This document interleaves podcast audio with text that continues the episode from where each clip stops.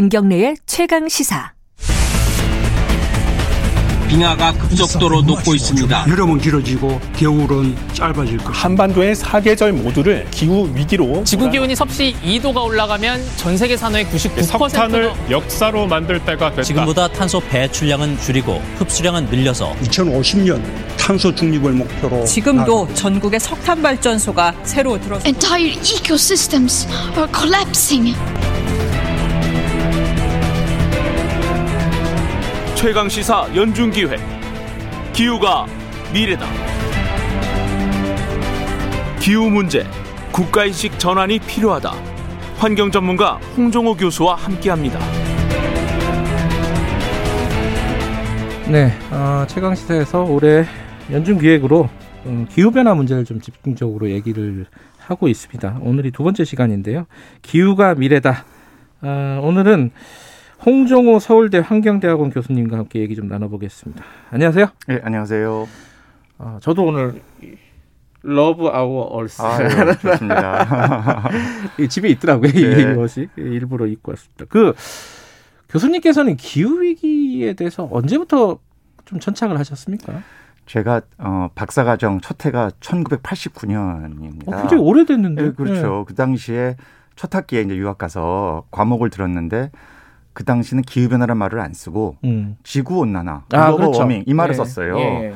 그래서 글로벌 워밍에 대한 학제간 뭐 세미나 이런 수업이 제가 이제 관심 하나 있었기 때문에 들었는데 그때 거기서 어떤 이야기를 이제 아마 기상학자 제가 정확히 기억이 안 납니다만 이분이 이제 그래프를 보여주면서 어, 지구 온도가 장기 추세로 올라간다. 네. 근데 올라가면서 이 변동성, 그러니까 네. 벌러틸리티가 커진다. 그러니까 그 얘기는 올라가되 더웠다, 추웠다, 더웠다 이럴 걸 반복하면서 장기 추세는 올라간다. 이런 그림을 보여줘서 네.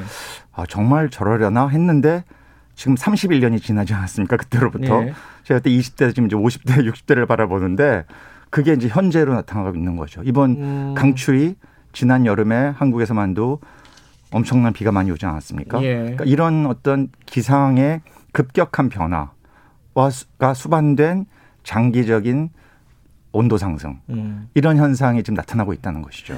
뭐 이- 이런 어떤 어, 장기적으로 온도가 올라가고 그 온도가 결국 지구에 어떤 영향을 미칠지 그거는 이제 지난 시간에 저희들이 좀 얘기를 나눠봤는데 맞습니다. 이제 교수님께서는 경제학자시잖아요. 네. 그, 그 부분이 다들 이제 걱정인 거죠. 이 어, 그렇다면은 그런 어떤 그 온도를 유지하거나 혹은 낮추려면은 지금 뭐 화석 연료를 안 써야 된다는 거잖아요. 네. 근데 그게 우리 지금 경제 시스템에서 가능한 것이냐 네. 이거잖아요. 어떻습니까? 어, 이 프로그램의 제목이 기후가 미래다 아닙니까? 예. 저는 사실 기후는 이미 현재다라고 말씀드리고 아, 싶은 것이 예. 이미 세계적으로 예.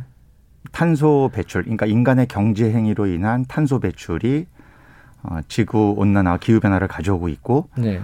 그것이 인류를 파멸로 몰아넣을 수 있다. 예. 그리고 그것이 우리 경제 활동, 네. 경제 성장에 제약을 가져올 수 있다. 왜냐하면 음. 농업 생산성이 급감한다든지 음. 뭐 여러 가지 이제 경제적인 부정적 파급 효과가 있을 수 있다는 것이죠. 네. 그래서 지금 이제는 이미 산업계가 예. 아, 이것이 여러 다방면에 네. 어, 관광이라든지 뭐 여러 분야에 걸쳐서 기후 변화로 인한 경제적인 부정적 효과- 효과가 커질 수 있다는 우려 때문에 예. 여기에 대한 어떤 노력이 필요하다. 음. 그렇다면 결국은 기후 변화의 가장 큰 인간이 만드는 요인인 탄소 배출을 줄여야 한다. 음. 여기에 대한 이미 국제적인 이제 과거에는 어떤 정치인들의 목소리였는데 이제는 산업계가 이제 이런 이야기를 하고 있는 것이죠. 직접적인 산업에 피해를 미칠 수 있기 때문에. 어. 근데 이제 어 재생에너지라든가 네. 이런 것들을 쓰면은 뭐 어쨌든 그 비용이 올라가기 때문에 어 기업 입장에서는 손해다라는 인식들이 많잖아요. 네. 근데 산업계가 먼저 그렇게 한다는 거는 어쩔 수 없는 선택이라는 뜻인가요? 예, 사실은 제가 한 15년, 20년 전만 하더라도 예. 어, 사실은 그때만 해도 재생에너지, 즉 풍력과 태양광 아니겠습니까? 예. 여기에 대한 경제성, 그러니까 그만큼 발전 단가를 낮출 수 있는가에 예. 대한 기술 발전의 속도나 이런 것들이 검증이 안 된 상태였죠. 예. 그러니까 독일이라든지 이런 나라는 이제 이러한 노력들을 꾸준히 음. 해왔지만 사실은 이제 그때와 지금 많이 이제 상황이 달라진 것이죠. 음. 그래서 이미 재생에너지의 발전 단가가 급격하게 떨어지고 있습니다. 음흠. 이것은 두 가지 요인인데요. 하나는 규모의 경제. 음. 이게 키우다 보니까 네. 굉장히 대규모로 들어가거든요. 특히 해상풍력 같은 경우 이러면서 발전 단가 떨어지고 네. 기술 혁신이 엄청나게 일어나고 있습니다. 음흠. 효율이 높아지고 있는 거죠. 음흠. 그래서 우리나라 같은 경우에도 어, 풍력, 또 육상 풍력, 해상 풍력, 네. 더 나아가서 이제 태양광 이런 쪽에 어, 입지만 개발이 되고 규모가 커진다면 우리나라 기업들의 기술력이 있기 때문에 음. 저는 이쪽에서의 발전 단가가 지속적으로 낮아질 것이다. 음. 이렇게 이제 예상해 볼 수 있고요. 그만큼 어, 산업계가 더 이상 이 부분을 뭐 터부시한다거나 두려워한다기보다도 오히려 에너지 관련된 기업들은 정부가 이런 쪽에 불확실성을 제거를 해주면 네. 우리는 열심히 투자하겠다. 네. 이런 식의 생각들이 있다는 것이죠. 음. 굉장히 큰 변화라고 생각합니다. 근데 사실 이제 교수님하고는 이 얘기를 좀 중심으로 얘기를 하고 싶었어요. 이 지금 정, 우리 정부도 여러 가지 정책들을 발표를 했잖아요. 네. 뭐 탄소 중립을 선언하기도 하고 그린 뉴딜을 얘기하기도 맞습니다. 하고. 근데 이게 조금 뭐랄까 구름 위에 있다는 느낌이 들어요. 도- 예. 도대체 뭐, 뭘 어떻게 하자는 건지 이제 머릿속에 잘 안 잡히는 느낌?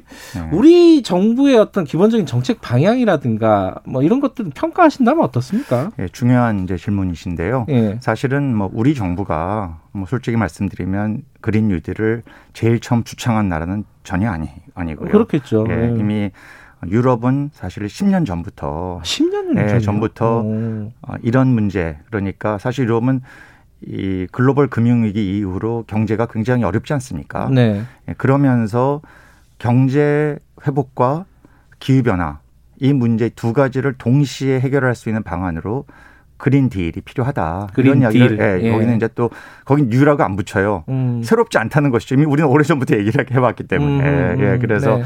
유럽은 이제 그렇게 굉장히 앞서 나가고 있고요. 네. 미국도 사실 트럼프 행정부에 조금 이제 어, 이 outlier가 있긴 했지만 네. 이제 바이든 행정부가 이제 들어서면 이미 벌써 언론지상에 많이 보도가 됐듯이 그린 뉴딜 정책을 아마 정책에 굉장히 우선순위에 두고 할 것입니다. 그래서 그런 이제 세계적 흐름으로 봤을 때 네. 한국 정부가 그린 뉴딜을 이야기한 것은 늦었지만 저는 시의적절한데 네. 그리- 일단 긍정적인 평가가 있는 거죠. 그렇지만 그 내용을 봤을 때 어, 유럽에서 하듯이 또는 미국에서 하듯이 이것이 종합적인 구체적인 탄소 감축과 탄소 감축에 따른 어떤 산업의 전환, 네. 산업의 전환에 따른 일자리의 새로운 창출과 기존 일자리의 소멸 음. 이런 것들을 종합적으로 프로그래머해서 어떻게 하면 이 시장 자체를 네. 또 경제 자체를 그 방향으로 끌고 갈 것인가에 대한 구체적인 정책 수단 네.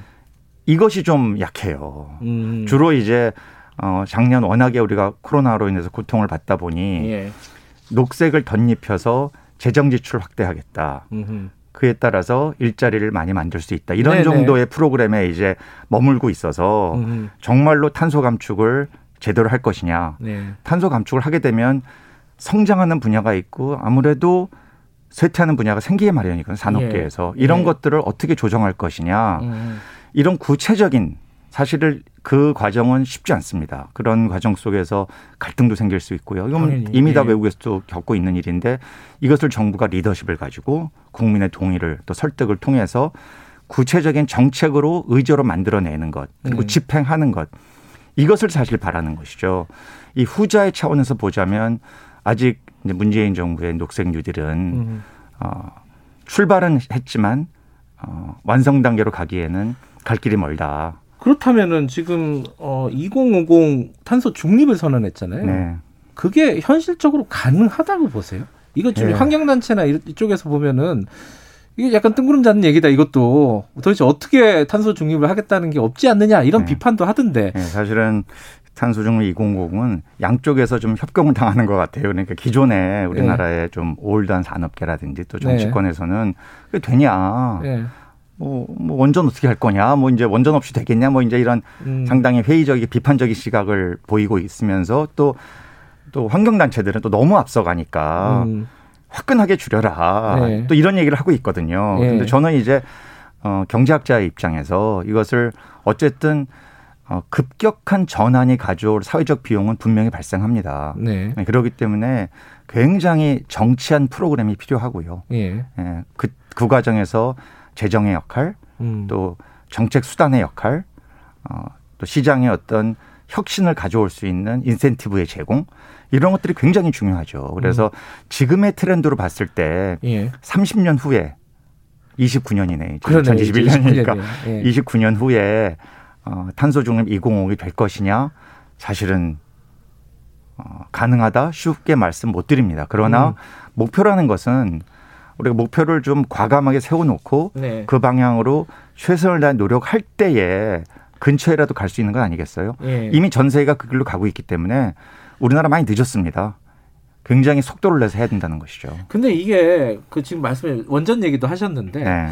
우리가 이제 이 2050 탄소 중립 한다면서 뭐 석탄 발전소는 계속 짓고 있잖아요. 예. 뭐 원전도 계속 돌아가고 있고 이게 가능한 건가? 이게 그런 부분이 그러니까 눈에는 계속 그 화, 화석 연료들이 눈에 보이고 그게 늘어나는 것 같은데 느낌은 실제로 그걸 줄이는 방법이 가능한 건지 경제적으로. 예. 역시 계속 좀 중요한 질문이신데 예. 아, 우리나라가 이제 2년에 한 번씩 하는 그 전력수급 기본계획이라는 네. 게 있습니다. 그 8차 이번에 최근에 이제 9차까지 나왔는데요. 네. 어, 점차적으로 원전과 석탄 발전의 비중을 줄여 나가겠다. 네. 이런 목표는 2034년까지 만들긴 했어요. 음. 근데 현재 당장의 상황을 보면 지금 말씀하신 대로 어, 석탄 발전소가 7기가 현재 공사 중입니다. 그러니까요. 예, 공사 중인데 이제 대부분은 이전 정부에서 허가가 나서 음. 지금 상당히 공정률이 거의 다 왔고요. 어. 거의 다 왔어요 이제 곧 예. 이제 완공됩니다. 그럼 이제 운영을 할 거 아니에요? 그렇죠. 그리고 예. 이제 어, 삼척에 있는 이기는 어, 조금 아쉽게도 문재인 정부에서 에너지 전환을 정책의 의제로 전면 내세웠음에도 불구하고 어, 두 기는 이 정부에서 허가가 났어요. 아. 예, 그래서 뭐 이제 과거에 이제 허가가 난 거를 좀 이게 연기가 됐다 뭐 이런 여러 가지 얘기가 있지만 어쨌든 네. 조금 아쉽죠. 그래서 어, 이 7기가 현재 어, 공사 중이기 때문에 네. 쉽게 탈탄소라고 말씀드릴 수가 없고요. 예. 원전은 마찬가지예요. 원전 이게 제가 이렇게 국민들 일반 분들 원전에 대해서 좀 지식이 없거나 좀 무관심한 분들 이렇게 얘기해 보면 야, 이거 너무 급격한 탈원전은 위험한 거 아니야 이런 얘기를 많이 하세요. 예. 그런데 사실은 문재인 정부가 말을 그렇게 만들어서 그렇지 현재 지금 한 앞으로 길면 5년 내에 어 추가로 가동될 완공돼서 가동될 원전이 4기나 더 있습니다.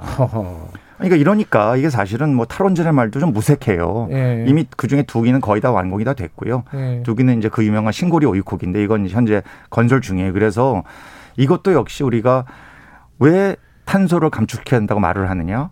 결국 그것이 인간에게 위협이 되기 때문 아닙니까? 예. 저는 원전도 마찬가지라고 생각해요. 음. 과거에 기술적 대안이 없었을 때는 원전이 우리나라의 성장에 경제 성장에 기여한 바가 있지만 네. 지금은 재생에너지라고 하는 훌륭한 대안이 존재하기 때문에 원전을 계속 늘려간다.